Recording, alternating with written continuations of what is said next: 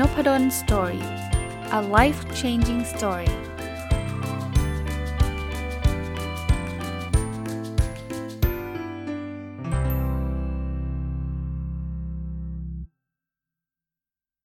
สวัสดีครับ ยินดีต้อนรับเข้าสู่ Nopadol's Story พอดแคสต์นะครับ แล้วก็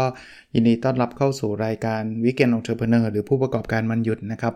วันนี้หยิบหนังสือชื่อว่าวิธีเพิ่มเงิน 5.0 ที่เปลี่ยนชีวิตศิลปินตลกญี่ปุ่น จาก หมื่นเป็น 30 ล้านนะครับ เขียนโดยคุณโทชิ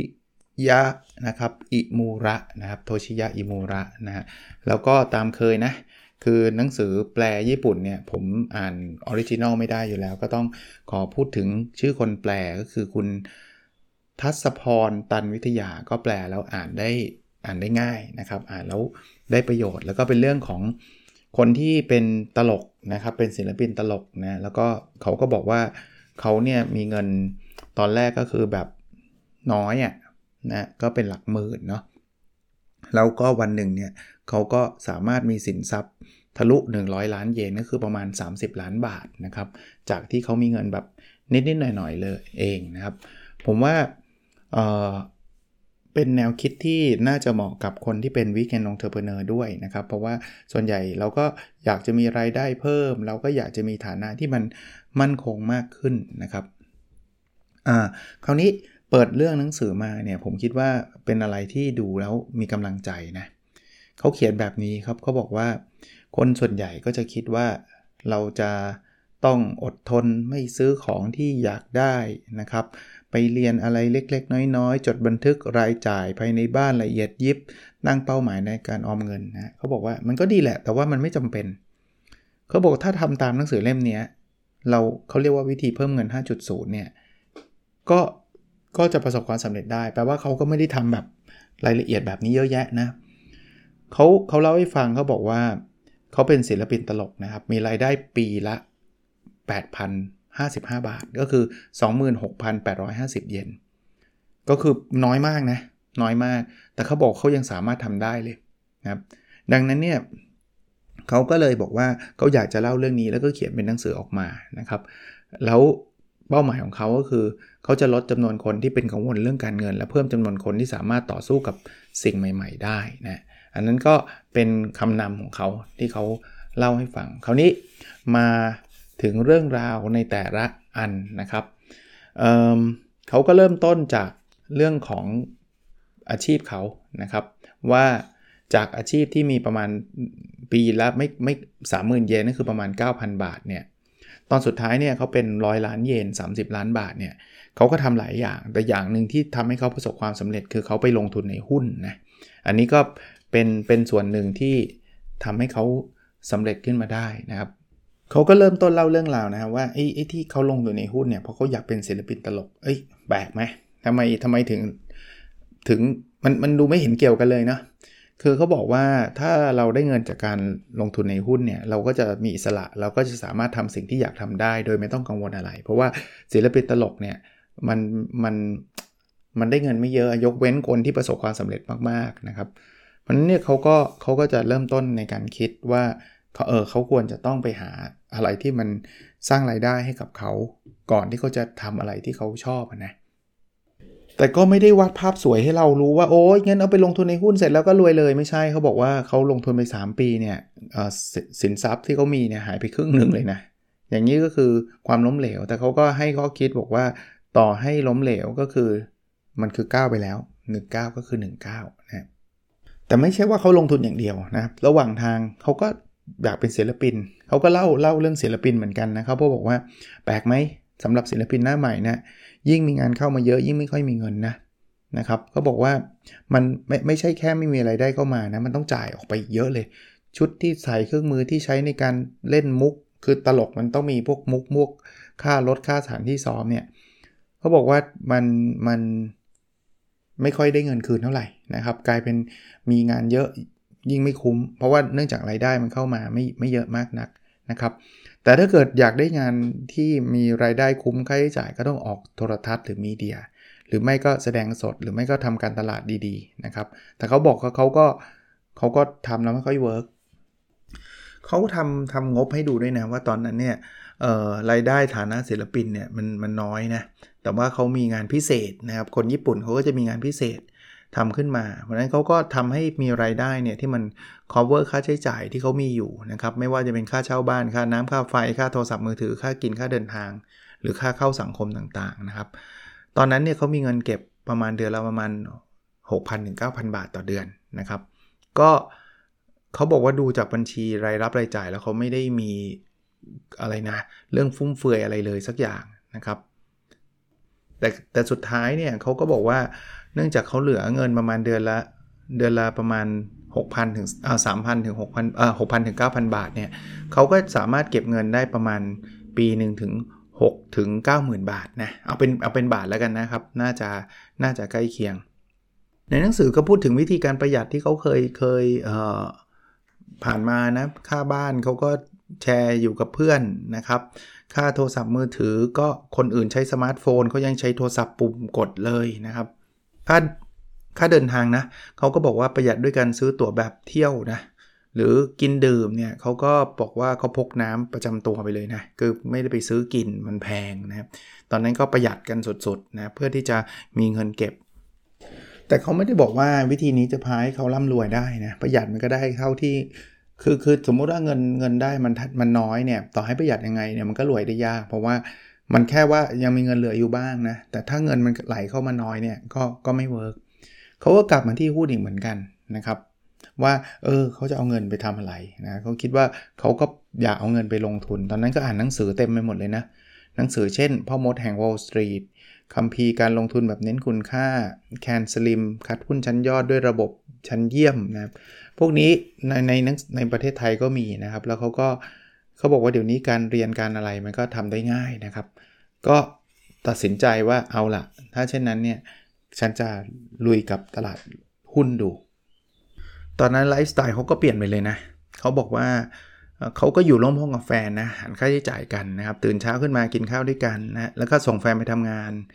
ก็อยู่ล้างจานซักผ้าครึ่งวันเช้าไปหอสมุดเพื่อเรียนรู้เกี่ยวกับผู้ให้คำปรึกษาธุรกิจขนาดกลางและขนาดย่อมนะ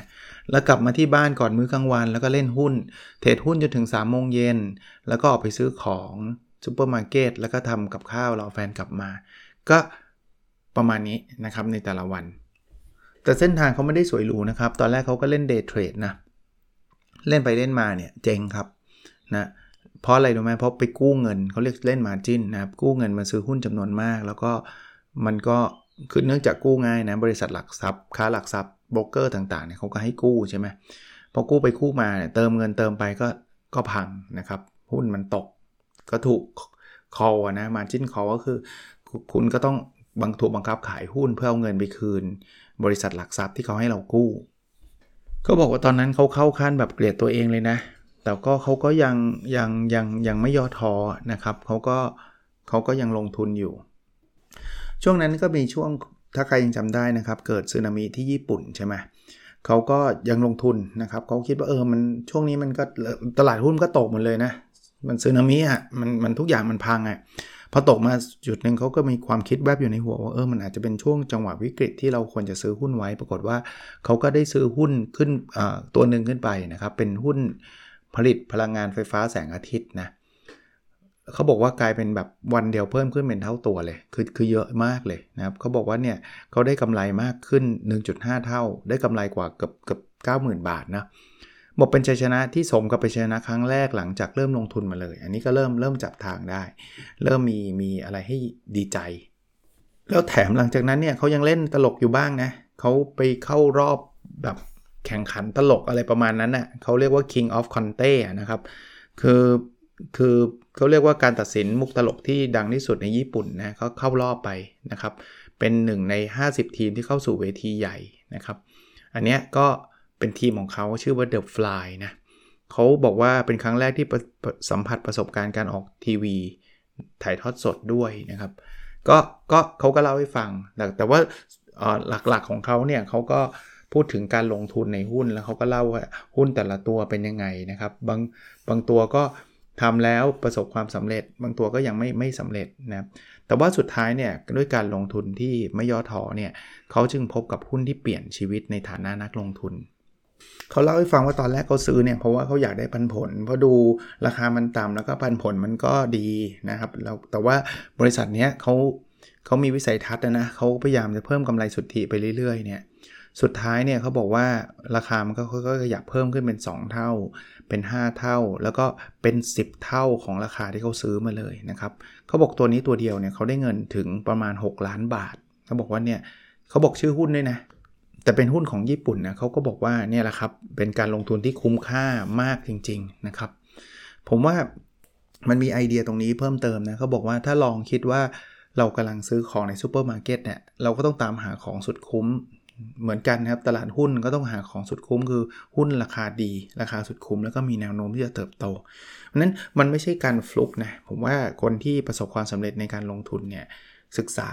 แล้วก็ตัดสินใจลงทุนในในในหุ้นที่มันยังไม่ได้แบบเป็น Talk of the Town ยังไม่ได้เป็นหุ้นที่แบบทุกคนพูดถึงนะครับ แต่เป็นหุ้นที่แบบเออดูดูดี แล้วก็วันหนึ่งเนี่ยมันมันคงไม่ได้ซื้อครั้งแรกแล้วใช่เลยใช่เลย มันคงไม่ง่ายแบบนั้น แต่ถ้าเกิดเราไม่ย่อท้อนะเราศึกษาดีๆนะมันก็มีโอกาสเจอหุ้นเปลี่ยนชีวิต ในในหนังสือในเล่มเนี่ยนอกจากเล่าเล่าชีวิตเขาไปเรื่อยๆนะตั้งแต่เป็นตลกแล้วก็มาเล่นหุ้นนะเขาก็จะพูดถึงชีวิตอื่นๆ แล้วมันเกี่ยวกับข้องกับงานการเงินด้วยนะอันนี้แถมมาให้ด้วยก็คือการแต่งงานนะเขาบอกแต่งงานเนี่ยเป็นการลงทุนที่คุ้มค่า จริงๆ ผมว่าการแต่งงานมันต้องเกิดจากความรักก่อนอย่าเพิ่งอย่าเพิ่งไปคิดว่าเป็นการลงทุนนะเขาเล่าให้ฟังว่า พอเขามีภรรยาเนี่ยเขาก็บอกว่า สำหรับอันนี้ญี่ปุ่นนะครับ เมืองไทยผมไม่แน่ใจนะรายละเอียดไม่ทราบเขาบอกว่าไม่ต้องจ่ายค่าประกันสุขภาพแห่งชาติ และเงินกองทุนบำนาญแห่งชาติ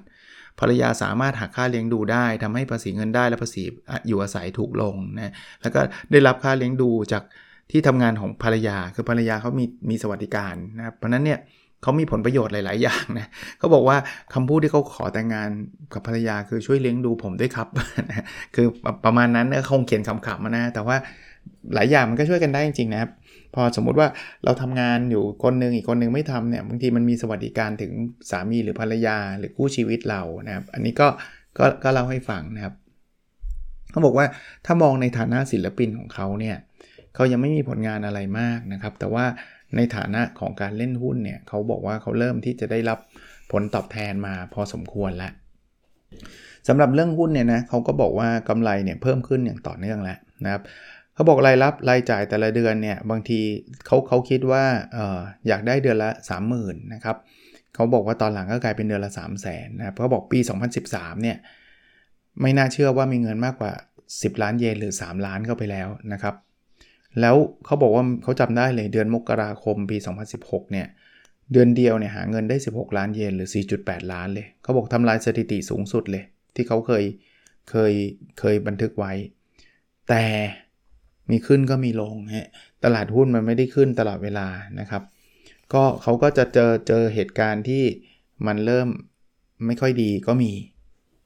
เช่นเคยขาดทุนในบางหุ้นบางตัวไปเกือบ 3 ล้านบาทอย่างเงี้ยเขาก็เขาก็เจอแบบนี้นะครับเออสุดท้ายเนี่ยเขาบอกว่า day trade สำหรับเขา อันนี้ไม่ได้พูดว่า day trade ไม่ดีนะสำหรับเขา day trade เนี่ยมันไม่ work เพราะว่าเขาต้องใช้เวลาเยอะแยะ แล้วเขาก็มีลูกมีอะไร แล้วก็ยังทำเป็นศิลปิน ตลกอยู่นะครับแล้วเล่นหุ้นก็เลยไม่ work เขาเลยเน้นการลงทุนในหุ้นที่มีโอกาสเติบโตนะจนกระทั่งวันหนึ่งนะในเขาบอกเดือนเมษา 2017 เนี่ย พอร์ตเขากลายเป็น 30 ล้านละมีมีเป็นร้อยล้านเยนละอันนี้ก็เป็นความดีใจว่าเริ่มตั้งแต่ 1 ล้านเยนคือประมาณ 3 0 0แสนบาท ในปี 2011 เนี่ย 6 ปีเนี่ยได้เงินกลับมาร้อยล้านเยนหรือ 30 ล้านบาท ผมมีข้อข้อข้อคิดอันนี้ครับ คือ คือพูดแบบนี้ไม่ได้เชียร์ให้ทุกคนไปเล่นหุ้นนะครับ แต่ผมกำลังคิดว่าหรือหรืออยากจะสรุปให้เห็นภาพตรงนี้ด้วยว่า ถ้าเราศึกษา แล้วเราไม่ได้ลงทุนเกินตัวจนเกินไปนะครับ ลองลองศึกษาได้ลงทุนแบบระมัดระวังเนี่ยมันมีโอกาสเหมือนกันในตลาดหุ้นที่มันจะขึ้นมาหลายเท่าแบบเนี้ยบางคนบอกฟลุกหรือเปล่า คือผมว่ามันก็ต้องมีมันอาจจะมีบางส่วนที่ โชคดีก็ก็ถูกต้องเป็นไปได้ครับ แต่ว่ามันไม่ใช่มันไม่ใช่ลอตเตอรี่มันมันมันต้องมีการวิเคราะห์ ถ้าเราโลภเราเราไปซื้อตามตามคนอื่นเขาใครเขาเชียร์ฉันก็ซื้อก็เราก็จะมักจะได้ยินสตอรี่ว่าคนก็ติดดอยกันใช่ไหมติดดอยก็คือซื้อแล้วก็ราคามก็โดนทุบลงมา ราคามก็ร่วงลงมาเออสไตล์ของผู้เขียนหนังสือเล่มนี้เนี่ยจะเป็นสไตล์ที่เขาศึกษาหุ้นแล้วเขาก็ ซื้อแล้วก็มันก็หุ้นมันก็โตขึ้นโตขึ้นโตขึ้นแบบนั้น แต่ว่าเมื่อกี้ที่ผมเล่ามาตลอดเนี่ยมันก็จะมีช่วงเวลาที่มันเจ็บปวด ช่วงเวลาที่หุ้นมันมันไม่ดีมันตกต่ำมันก็มีนะครับ มันไม่ใช่ว่าซื้อทุกตัวรวยทุกตัวมันไม่ได้ไม่ไม่ได้อยากจะขายฝันแบบนั้น อันนี้ต่อยอดกับว่าไอ้วิกแอนองเทอร์เพเนอร์เนี่ยผมเคยพูดแล้วว่าการลงทุนก็เป็นส่วนหนึ่งที่เราสามารถทำได้นะเออบางคนอาจจะไม่ไม่ถนัดที่จะไปขายเอง ซื้อทำธุรกิจด้วยตัวเอง ก็ลองมองว่าตลาดหุ้นเนี่ยมันก็เหมือนคนที่เขามาชวนเราลงทุนน่ยว่า เออมาลงทุนด้วยกันไหม ถ้าเรามองแบบนั้นเราจะเห็นว่ามันมันมีโอกาสที่หลากหลายเลยนะ แต่เวลาเราจะไปลงทุนกับใครอะอันนี้ผมผมเสริมให้จากหนังสือเล่มนี้นะครับ คือเราก็ต้องดูศึกษาให้ดีใช่ไหมสมมุติว่าคนคนหนึ่งเนี่ยมาชวนเราแล้วสินค้าคืออะไรก็ไม่รู้ บริการคืออะไรก็ไม่รู้บอก เอ้ย ขอเงินแสนหนึ่งมาร่วมหุ้นกัน เราจะเราจะลงไหมคำตอบคือเราไม่ลงอยู่แล้ว แต่พอเป็นหุ้นเนี่ยเราชอบทำแบบนั้น บางคนลงไปซื้อหุ้นบริษัทหนึ่งถามว่าบริษัทนี้ทำอะไรยังตอบไม่ได้เลย แต่แต่ฉันอยากซื้อฉันอยากรวย ก็มักจะเจ๊งอะ่ะ เพราะเพราะว่าวิธีการหรือ mindset แบบนี้มันไม่ค่อย work นั้นคนที่เขาประสบความสำเร็จคุณจะเอาใครครับ ดร.นิเวศน์ในในเมืองไทยนะ หรือจะเป็นบรอนบัฟเฟต พวกนี้เขาซื้อหุ้นเนี่ยเขาศึกษาหุ้นจนกระทั่งแบบเหมือนกับรู้จักเจ้าของมาเลยอะอารมณ์แบบนั้นเลยอะเพียงแต่ว่าตลาดหุ้นมันมีข้อดีคือเราไม่ต้องไปรู้จักเจ้าของเป็นการส่วนตัว เราสามารถจะหยิบเงิน 5 0 0พันหมื่นหนึ่งไปไปไปร่วมหุ้นกับใครก็ได้นะเวลานี้เลยนะที่ที่ตลาดหุ้นเปิดอะไปร่วมหุ้นเลยเลย แล้ววันหนึ่งเรารู้สึกว่าไม่ค่อยดีเราจะถอนทุนก็ไม่มีใครมาว่าเรา ถ้ามองแบบนี้ศึกษาดีๆครับ ผมคิดว่าเราจะเจอหุ้นเปลี่ยนเปลี่ยนชีวิตเราได้เหมือนกัน เหมือนกับเหมือนกับ นักลงทุนคนนี้นะครับเหมือนกับผู้เขียนหนังสือเล่มนี้อะคราวนี้เข้ามาถึงกฎละคือหนังสือญี่ปุ่นเนี่ยเดี๋ยวเขาจะมีเป็น how to นะเขาจะมีกฎ 1 2 3 4 5 นะครับเขาจะมี 1.0 2.0 3.0 4.0 5.0 นะครับเอ่อเดี๋ยวผมจะพูดถึงกฎภาพภาพใหญ่ก่อนแล้วเดี๋ยวเราจะมาไล่เรียงกันในสัปดาห์หน้านะครับ ว่าแต่ละอันเนี่ยเขามีข้อแนะนำอะไรบ้างนะครับ ภาพใหญ่เขาบอกว่า อันนี้เขาเรียกกฎการเงินสุดขั้วหน้าตกตะลึงโอ้โหใช้ศัพท์นะข้อที่1ครับ เป็นวิธีการเพิ่มเงิน 1.0 เขาบอกว่าหากซื้อนัตโตไข่กล้วยจะทำให้เก็บเงินได้ เดี๋ยวเราจะมาขยายความกันนะครับว่าไอ้ซื้อพวกนี้เก็บเงินได้ยังไง วิธีการเพิ่มเงิน 2.0 นะครับ ไม่อดทนกับของที่อยากได้ แต่ให้ซื้อในราคาที่ถูกที่สุดในโลก คือไม่ใช่ว่าห้ามซื้อเลย แต่ซื้อต้องราคาถูกมากๆ วิธีการเพิ่มเงิน 3.0 นะครับอย่าดูแค่ราคาที่ชู่ดูจำนวนแผ่นด้วยนะครับเขากำลังจะสื่อว่าบางทีบางอย่างของมันราคาแพงแต่มันคุ้มค่ากว่าของราคาถูกนะ วิธีการเพิ่มเงิน 4.0 ไม่ทำบัญชีรายรับรายจ่าย ทิ้งบัตรสะสมแต้มอันนี้น่าน่าน่าประหลาดใจเพราะว่าหนังสือหลายเล่มเราบอกต้องทำบัญชีนะ จะได้รู้นะรายรับรายจ่ายเท่าไหร่ บัตรสะสมแต้มเนี่ยเอาไปใช้แล้วคุ้มเขาเขาไม่เห็นด้วยนะครับเดี๋ยวจะมาเล่าให้ฟังในสัปดาห์หน้าว่าเออแต่ละวิธีทำไมมันถึงคิดแบบนั้น วิธีการเพิ่มเงิน 5.0 คือหยุดจ่ายด้วยเงินสด แล้วทำความคุ้มค่าเป็นกิจวัตรประจำวัน ก็ อาจจะงงๆอยู่ตอนนี้ไม่เป็นไรนะครับ เพราะว่าสัปดาห์หน้าพอหนังสือเล่มนี้ เขาจะพูดถึงไอ้นี่แหละไอ้ห้าห้าจุดศูนย์นี่แหละนะครับ ว่าทำอะไรไปนะครับ แล้วเดี๋ยวผมมาขยายความให้กับทุกท่าน น่าจะอีกสักหนึ่งตอนน่าจะจบนะครับโอเค ทั้งหมดทั้งปวงอย่างที่บอกนะครับ บางอันอาจจะมีเรื่องการลงทุนเรื่องหุ้นมาบ้าง เพราะว่าผมคิดว่าวิกแอนองเทอร์เพเนอร์มันไม่จำเป็นที่จะต้องเราต้องไปทำธุรกิจด้วยด้วยมือของเราเองเสมอไปนะครับ หรือแม้กระทั่งคนที่ทำธุรกิจด้วยด้วยตัวเองเนี่ย ถ้าพอจะมีเงินเก็บอยู่บ้างลองเอาเงินเก็บนั้นไปศึกษาว่าเราจะไปลงทุนในบริษัทไหน แล้ววันหนึ่งเนี่ยเราไม่ต้องทำเองไงบริษัทพวกนั้นมันมีมืออาชีพทำอยู่แล้ว แต่ราคามันต้องคุ้มค่าที่เราจะลงทุนพอถึงวันนั้นแล้วเราก็จะสามารถเติบโตไปกับบริษัทนั้นได้นะครับ โอเคครับ แล้วเราพบกันในพิสดถัดไปนะครับ สวัสดีครับ